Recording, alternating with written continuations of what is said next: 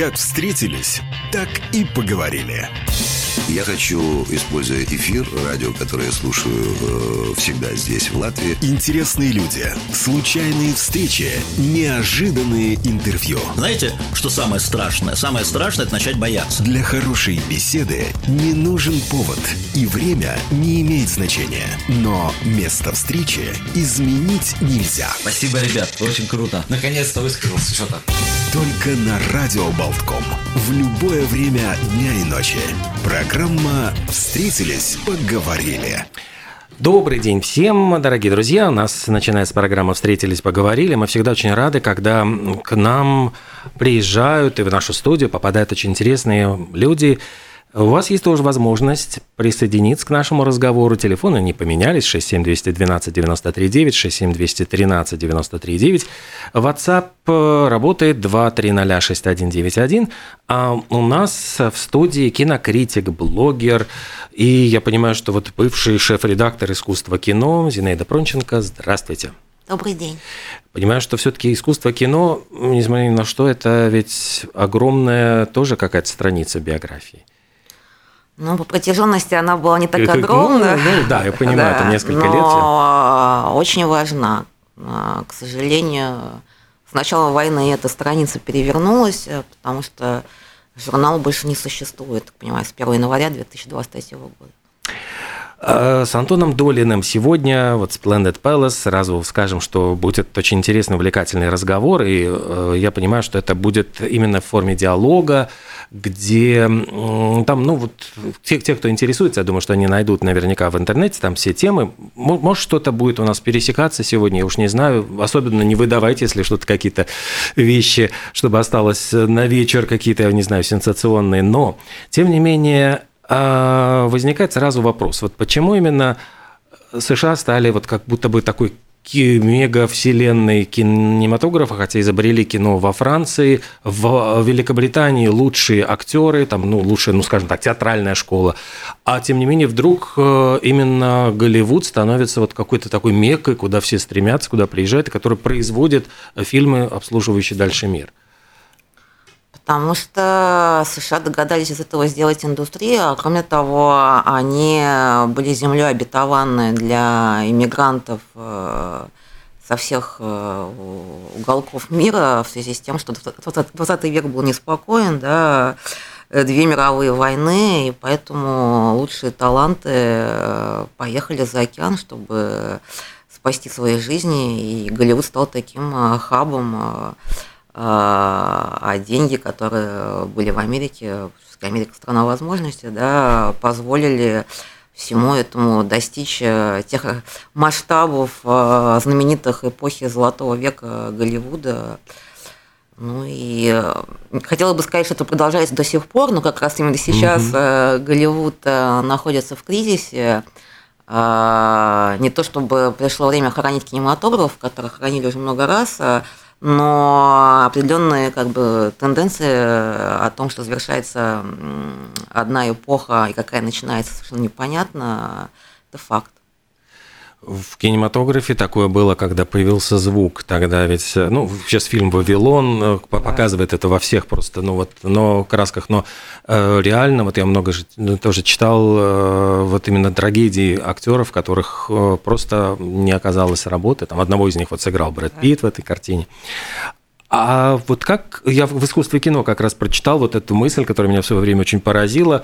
Э, там утверждал, утверждалось в какой-то статье или дискуссии, что, как ни странно, именно Соединенные Штаты Америки были лишены, вот в какой-то момент оказались лишены своего национального кинематографа. То есть они стали э, снимать фильмы для всего мира – и вот это вынудило их ну, сделать такой условный гамбургер, то есть который должен быть э, одинаково принят во всех. Они утратили какую-то свою национальную идентичность, которая в 60-е годы было свое вот какое-то бунтарское кино, а затем это как будто бы вот все стало по конвейеру. Ну, есть такая теория, что, собственно, это началось э, с изобретением э, мультиплексов, э, когда было принято концептуальное решение, да, чтобы власть кино продолжалась над умами, а, значит, э, снимать кино для каждой социальной страты, чтобы одновременно шли э, фильмы для домохозяек, э, не знаю, там, и для офисных клерков, и для солдат и так далее и тому подобное.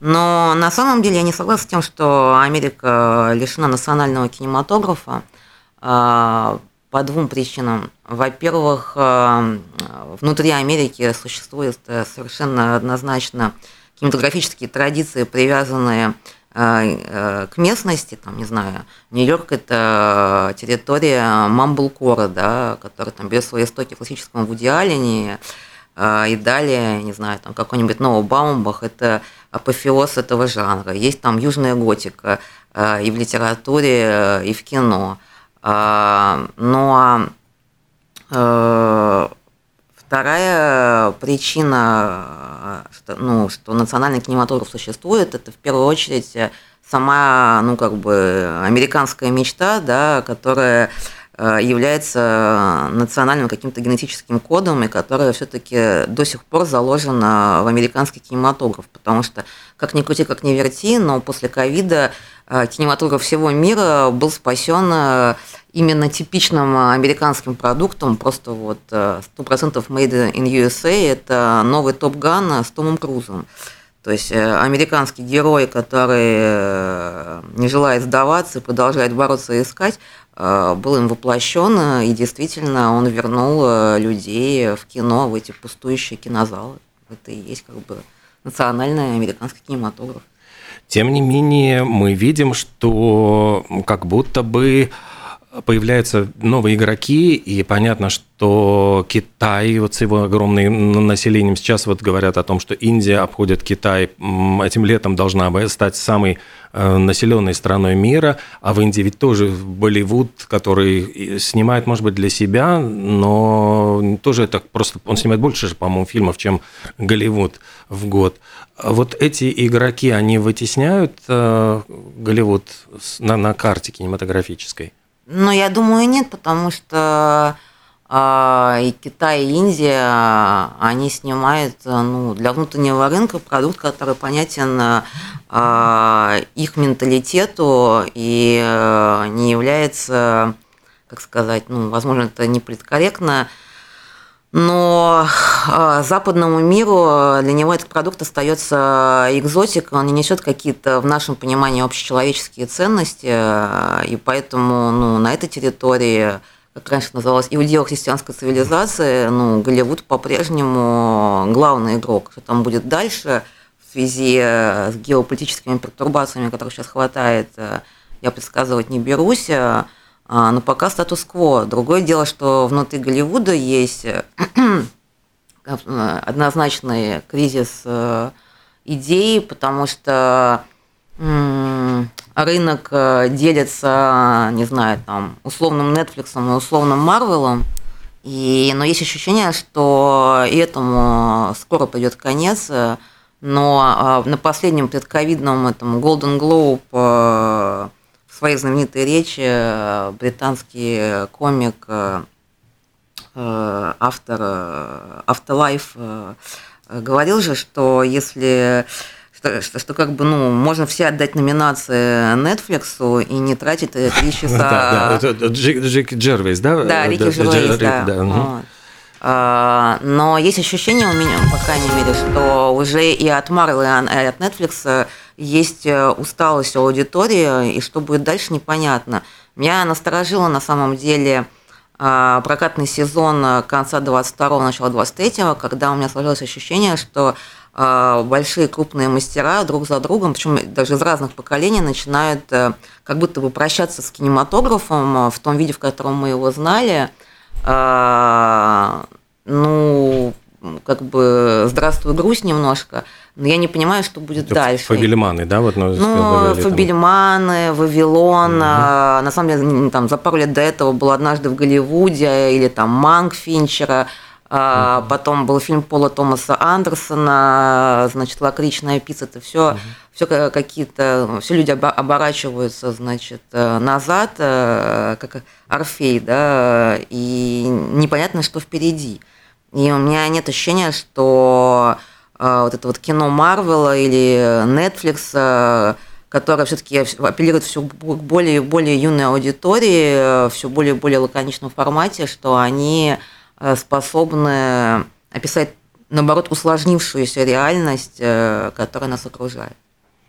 Вот вы упомянули, да, что э, здесь же ведь есть какой-то, кроется какой-то странный парадокс. Мы все время упрекаем то, что сокращается время просмотров. Там ТикТок э, там 30-15 секунд может завладеть только э, интересами молодых людей, а вот эти э, убийцы, господи, э, цветочной луны, цветочной луны три с половиной часа. Вот когда я узнал хронометраж, ну думаю, ну не попадет ли вот как-то вот спил, с, э, Мартин Скорсезе в какую-то такую неловкую ситуацию, что его просто молодое поколение не, ну, не, не досидит. Кстати, вот в «Мама мафия», вот недавней этой комедии, там Тони Колетт, есть, ну, даже в трейлере этот попал момент, когда а, ей говорят, вдруг она признается, я не смотрела крестного отца, там поворачиваются все итальянцы в каком-то возмущении, говорит, ну он идет три с половиной часа, вы чего, с ума сошли, что ли? И это шутка, я понимаю, в которой есть доля, в общем-то, истины. Ну, это не доля истины, это самая печальная шутка на свете. И, конечно, никакое новое поколение не будет смотреть э, новый фильм Марсена Скорсезе, который всего на несколько минут короче, чем э, «Ирландец». Да? А, об этом тоже тогда шутил Рики Жервейса. Но дело же не только в том, что люди не готовы тратить столько времени своей жизни на какую-то историю. Дело еще в том, как они потребляют э, то, что теперь называется контентом. Да? А в последнем номере Кэдди Синема э, есть большое интервью э, с Линчем, где он утверждает, что когда люди смотрят кино на телефонах, если ты посмотрел кино на телефоне, ты не видел кино, потому что ты ну, не способен разглядеть его во всем многообразии, сложности деталей. А, и, конечно, говорит Линч, там, не знаю, лет через 10 все кинотеатры будут закрыты, потому что ну, никто больше не захочет не только тратить 3,5 часа, но и э, как бы передвигаться в какое-то другое пространство, чтобы, значит, э, себя развлечь. А, вот стоит прав ли он, э, как вы думаете? Я думаю, что он абсолютно прав, конечно. Стоит ли, правда, по этому поводу посыпать голову пеплом, а, я не знаю, потому что бег времени неостановим. Как бы грустно не было, но мы ничего не можем с этим поделать. Но смотрите, есть ведь э, определенная прелесть кинотеатра именно в том, что человек приходит, и у него нет возможности, вот э, как в ТикТоке, там следующий, вот ну просто не понравился фильм, э, пальцем смахнуть и начать, он уже заплатил деньги, ему покажут этот фильм. А иногда бывает так, что фильм не, не берет вот с первых секунд, вот э, ты, а потом ты вдруг выходишь потрясенный, совершенно со слезами на глазах, а первые 15 минут ты плевался и думал, боже мой, зачем я сюда пришел, что за, за тягомотина и что за это за, за ерунда. Ну, есть такой момент, просто для меня он не является там а, каким-то решающим, то есть мне никогда не жалко а, прийти в кинотеатр, потратить там свои 10 евро, э, начать смотреть фильм, понять, что он меня никак не устраивает, э, выйти и пойти, значит, э, по своим делам. Мне не нужно для этого тут же смахнуть с экрана этот фильм и включить другой.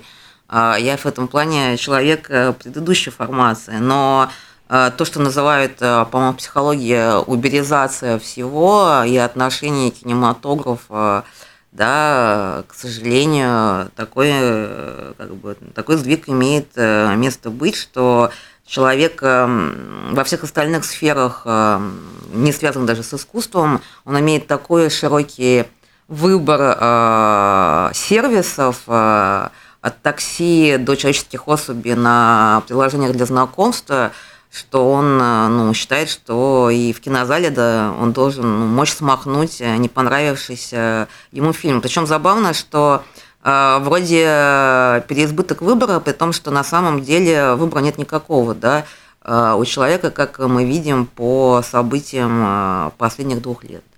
Даже не последних двух лет. Я, ну, я, по-моему, даже лет 10, уже вот последние 10 лет, все говорят о том, что если фильм не является сиквелом популярного фильма, там, приквелом, или он не снят по популярной компьютерной игре, по книге, бестселлеру, у него нет просто, ну, вот этот сценарий, оригинальный сценарий не будет снят, потому что студии боятся вкладывать деньги Э, потому что они не понимают таргет-аудиторию, они не понимают потенциал, и они не хотят рисковать.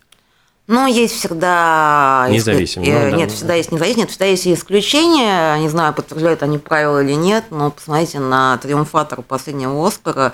Все везде и сразу. Угу. В какой-то веке это не сиквел, э, это не... Ну, как бы это оригинальный сценарий, это оригинальная задумка людей, которые долгие годы там считались э, аутсайдерами в индустрии, маргиналами во всех смыслах этого слова. И вот, пожалуйста, значит, история успеха.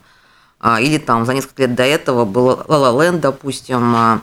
Но, да, таких э, случаев все меньше и меньше. Кинематограф стал крайне ленив в этом смысле. И действительно там засилье сиквелов, адаптаций комиксов, компьютерных игр, э, ребутов разного рода.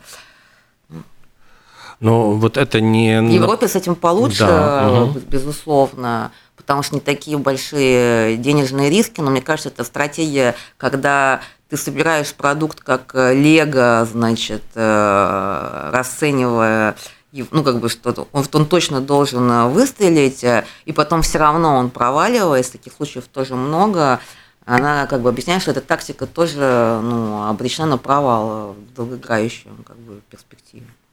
Национальные кинематографы, вот э, вы упомянули Европу, насколько, ну, в Латвии, например, ситуация, ну, мне кажется, с одной стороны, печально, с другой стороны, оптимистично, потому что э, когда праздновали столетие просто Латвии, выделили большие деньги на э, кино. И в тот год, столетие, вышло очень много именно латвийских фильмов, производство там как-то очень резко выросло, и показала практика, что люди идут смотреть свое кино. То есть, ну, одно дело Голливуд, там, Марвел, а вот когда ты смотришь про какие-то свои вот ситуации, смеешься над какими-то своими бытовыми проблемами, это интересно. Но, с другой стороны, понятно, что латвийское кино, оно за пределами Латвии, ну, его очень трудно продать, и это очень... Э, вот, что происходит с национальной кинематографией? Это получается убыточное, ну, то есть это должно быть обязательно спонсируемое государством, то есть у нас это невозможно снять фильм без спонсоров, без, без помощи государства, это не, нереально. Э, национальное кино – это вот какой-то, ну, вот культурный пласт, который должен поддерживаться государством просто для того, чтобы это вот работало, или, или как? Или это это обречено вообще на вымирание? Нет, ну, во Франции, где я теперь живу, государство исторически вкладывает огромные деньги. Это, по-моему, не знаю, кто больше поддерживает э, национальный кинематограф, э, чем э, Франция.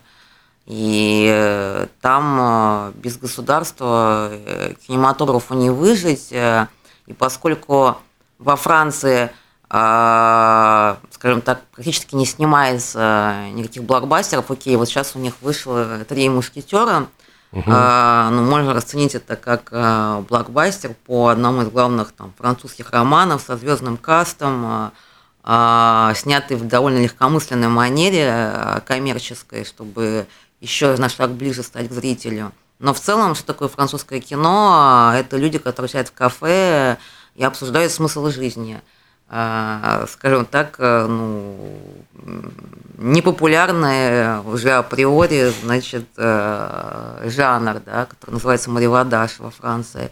А, безусловно, с такими как бы установками эстетическими, ну, неизбежно рука государства, синсит, она у них называется, в, в производстве кинематографа. Но в России до военной государство, тоже Министерство культуры, по-моему, участвовало там, хорошо, не в каждом первом, но в каждом втором проекте, что в прошлом году сильно затруднило как бы жизнь этого кино, даже если оно не пропагандистское, даже если оно там ну, авторское в международном контексте, именно из того, что там настолько сильно участвовало государство.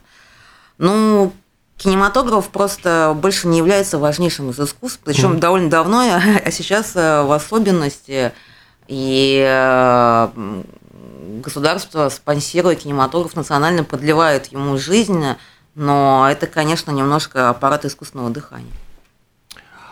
А сколько фильмов вы смотрите? Ну, то есть, вот э, смотрите вы сейчас профессионально или для удовольствия? Ну, сейчас я, конечно, смотрю кино гораздо меньше, потому что у меня изменилась э, рутина, поскольку почти все издания, с которыми я работала, а, больше не существуют, ну, или там существуют в каком-то странном виде. В общем, я пишу только в одном медиа на, на сегодняшний день, поэтому смотрю меньше. А, и больше смотрю старого кино или какого-то необязательного, которое писать не надо, а просто ради удовольствия. Но фильма три в неделю сейчас смотрю, не больше. Есть ли какие-то фильмы, которые оставили ну, ну вот впечатления, которые, ну, условно говоря, вы могли бы порекомендовать, посмотреть обязательно, вот, ну, must see для слушателей? Самый последний фильм, который я начала смотреть буквально несколько дней назад, это «Все страхи боя». Не знаю, когда он, mm. может быть, он уже здесь находится в прокате. У нас был показ, был показ, э, но, да. по-моему, он так в широке не вышел. Ну, в Европе, по-моему, в конец апреля стоит. Э, ну да, это новый фильм Ари Астера. Mm-hmm. Мне он не понравился, но это, безусловно, фильм любопытный а, тем более, что он и формально, и концептуально идеально ложится на мироощение любого человека, особенно из, из этого полушария на сегодняшний день, потому что страхов очень много, и это метафорическое путешествие, там, значит, персонажа, который играет Хакин Феникс, из дома к собственной мамочке, то есть, как говорится, обратно в утробу через тысячи, значит, там, препятствий самых страшных. Но, мне кажется, э, оно очень актуально. А так, э, на самом деле, фильмы последних месяцев меня скорее разочаровывали, чем э, вдохновляли. Я говорю, что, наверное, самым лучшим для меня являются «Фабельманы», оставшиеся вообще без призов на «Оскаре». А почему, как вы думаете? Ну, потому что для академиков, которые пытаются догнать время – а, хотя это становится все труднее и труднее. Это кино вчерашнего дня, а, и кино, наверное, очень эгоцентричное. Там большой мастер э, вспоминает о том, э, как он пришел в профессию почему он это сделал, что такое настоящее кино, что такое синефилия, да, что такое любовь к кино, которая вообще заменяет тебе жизнь э, полная там каких-то, не знаю, культурных э, референсов и аллюзий, которые уже вообще не интересны широкому зрителю. И самое главное, оно ну, в общепринятом смысле слова, вне политики. А сейчас, э, мне кажется, все, что вне политики, идет во вторую очередь. Это неплохо, не хорошо, это просто ну, вызов времени такой. И в этом смысле Фабельмана, конечно, это наслаждение для, скажем, ну, для таких прямо вот, ну, погруженных в кино, не представляющих своей жизни без этого вида искусства людей. Я видел, что у вас были позитивные отзывы на фильм «C'mon, c'mon» э, с тем же Хоакином Фениксом. Да, но это, это уже... Нас, ну, да, ну, более да. старое кино, да, ну просто вот я обратил внимание, что когда фильм шел, у нас э, я сидел в пустом зале. Просто вот было немножко грустно, даже как-то вот раз, и э, видишь, что с тобой два-три человека в маленьком зале. Ну, это совсем маленький фильм, а прям совсем ну, крошечный и очень как бы интимный.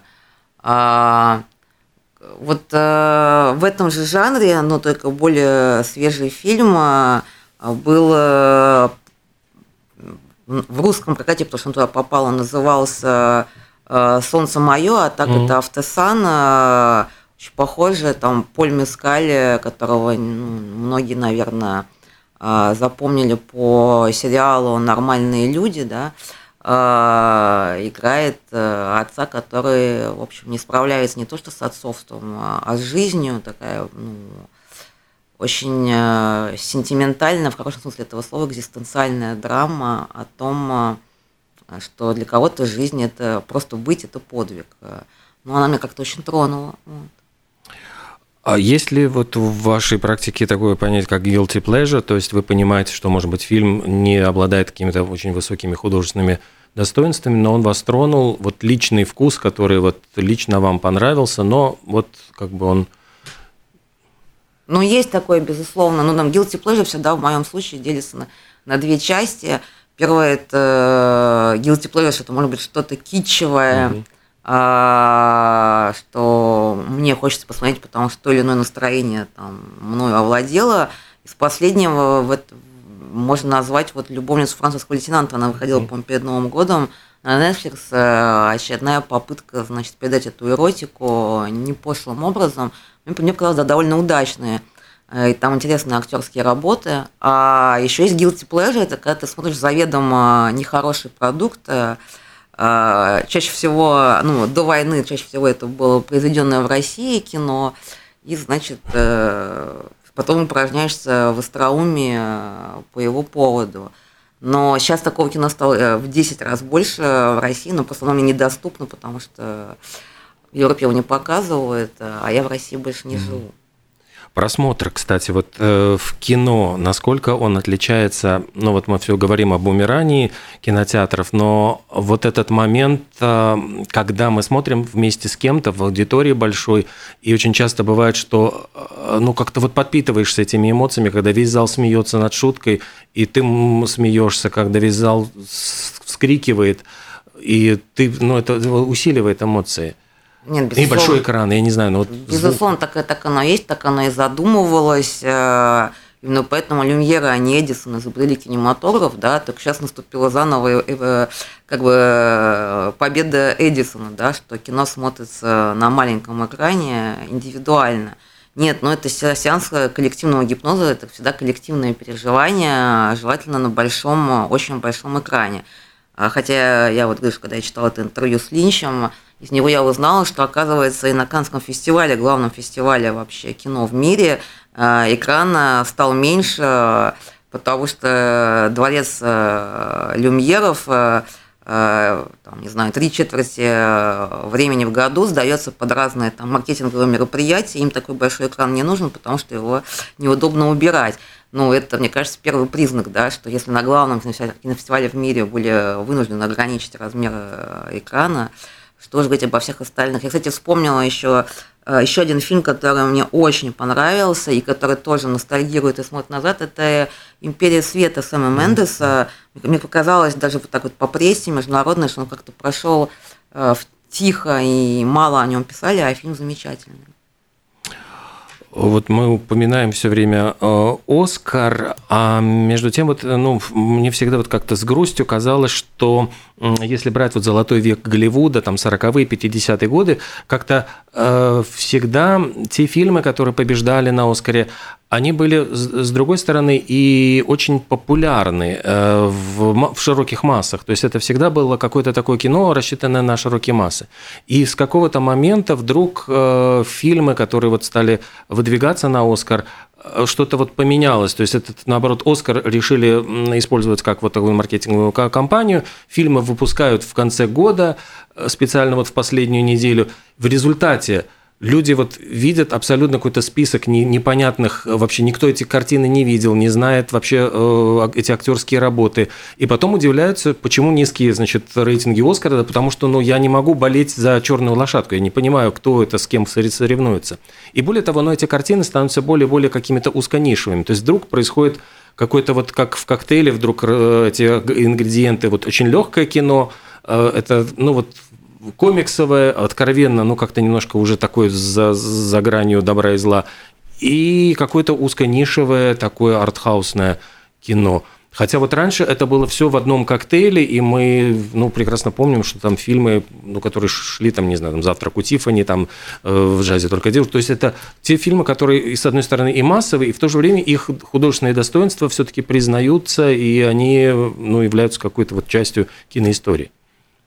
Ну, проблема, опять же, в том, что э, та, та революция, которая произошла э, несколько лет назад э, в Америке, я имею в виду, э,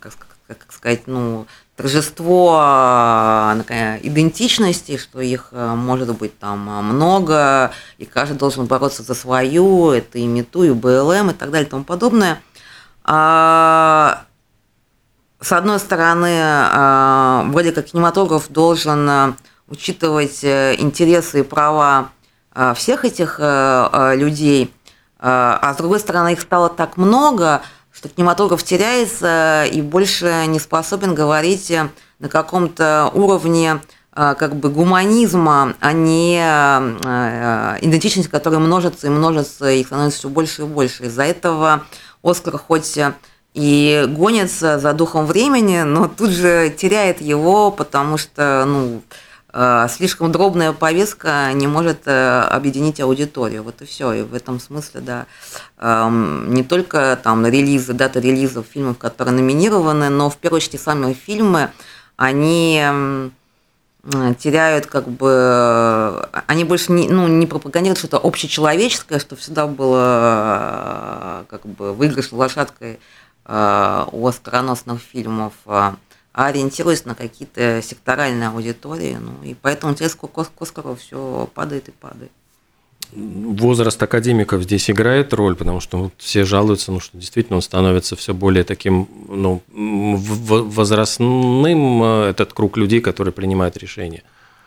Не знаю, мне кажется, что дело не только в возрасте академиков, а, а в том, что ну, в принципе, вся система изменилась. Что такое голливудские звезды, каково их влияние, насколько это еще... Что ну, такое сам, конкретно там у церемонии Оскара падают до рейтинги просмотров, потому что ну, настоящие звезды сейчас не всегда связаны э, с кино на самом деле, а они обретаются в соцсетях и знамениты какими-то другими талантами, уже имеющими совсем опосредованное отношение к искусству.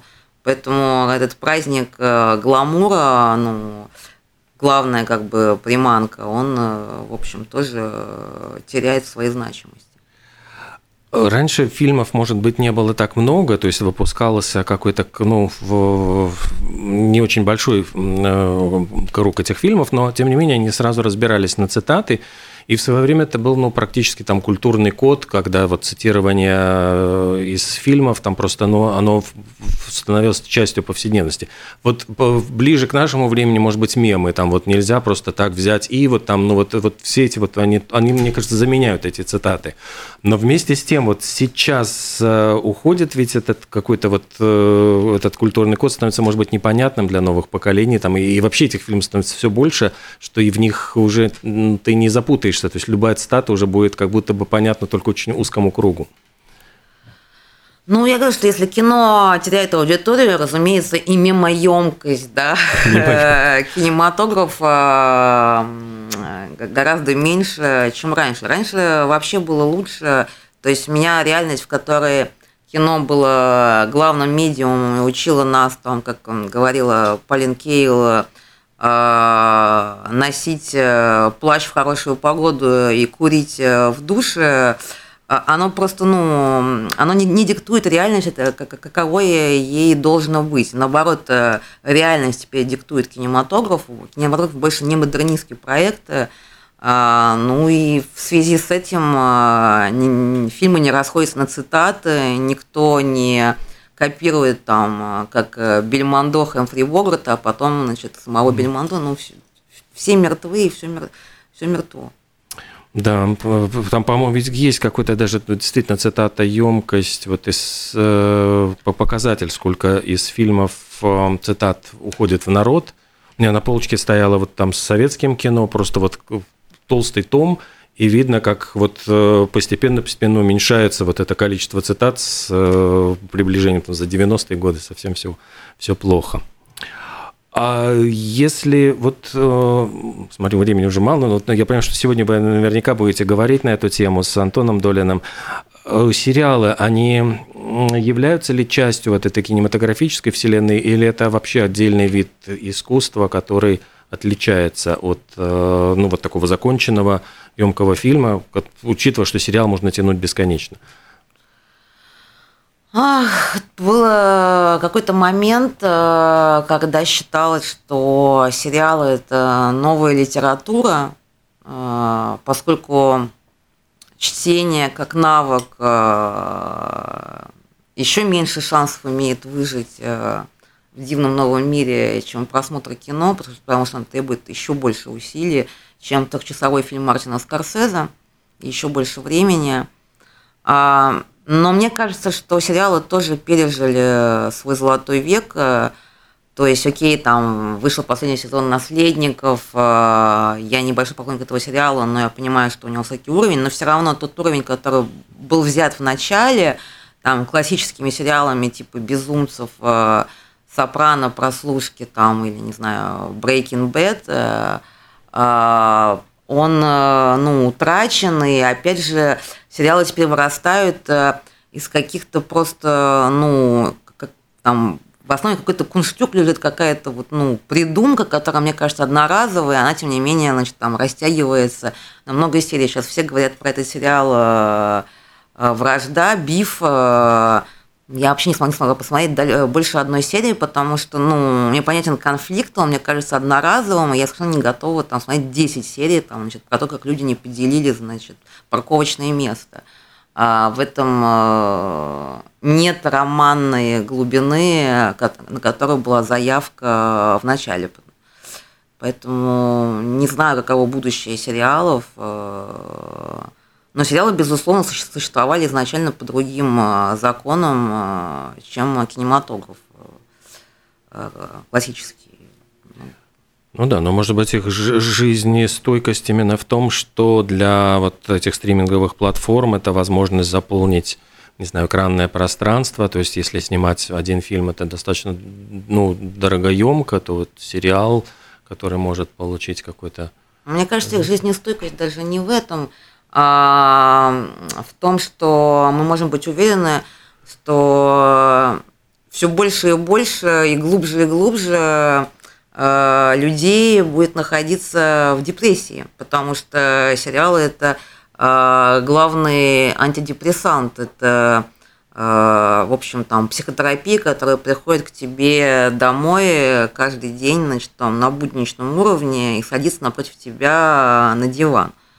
А, а поскольку э, события, которые, опять же, развиваются, никак не могут нас убедить в том, в позитивном исходе или там, в том, что у нас изменится настроение, то только в этом э, залог э, как бы выживания сериалов, а не в том, что они стоят дешевле там или Ох, эм, ну, в общем-то, подводя итоги, смотрю, просто у нас как-то все, э, немножко грустно звучит, потому что я сразу вспоминаю, не знаю, э, Джузеппе Торнаторе с его кинотеатром «Парадизио», где вот э, Амаркорд, Филин, то есть э, то, что вот мы сейчас вот называли с вами потреблением контента, процесс э, просмотра фильмов, когда-то ведь был какой-то магией, волшебством, и вот, э, вот те, де, ну, те дети, которыми были эти режиссеры, там, которые снимали, которые пытались передать свои детские ощущения, тот же Спилберг наверняка, вот они, наверное, с грустью говорят об, о том, что эта магия куда-то она испаряется, они явственно чувствуют, что это происходит, процесс, и я понимаю, что его, наверное, остановить невозможно, но что-то будет потом, впереди. Ну, впереди обязательно что-то будет, э, только на нашем веку или нет, э, я не знаю. Но, э, но и это, как бы все проходит, и это тоже пройдет. То есть, возможно, кинематограф переродится и живет с новой силой, не знаю. Ну, просто дождусь ли я этого лично. Но я точно знаю, что будет впереди. Будет э, очень интересная встреча и диалог между Антоном Долиным и Зинаидой Пронченко. Это будет все сегодня в кинотеатре Splendid Palace. Приходите обязательно, э, поучаствуйте. Я понимаю, что будет и возможность задать вопросы, пообщаться. И э, все это произойдет, вот, э, по-моему, в 20 часов. Нет, в 19. 19. Да, в 19 часов, в 19 часов э, в кинотеатре Splendid Palace. Кстати, старейший кинотеатр центр э, Риги, вообще Латвии, очень красивое место, которое посетить всегда приятно, поскольку ну, это вот действительно какая-то ностальгия, это не мультиплекс, а это вот настоящий вот такой мир кино. Спасибо огромное. Спасибо. Зинаида Сергеевна Пронченко сегодня была в нашей студии. И надеемся, что увидим вас и услышим еще на нашей волне. Я тоже. Все, счастливо.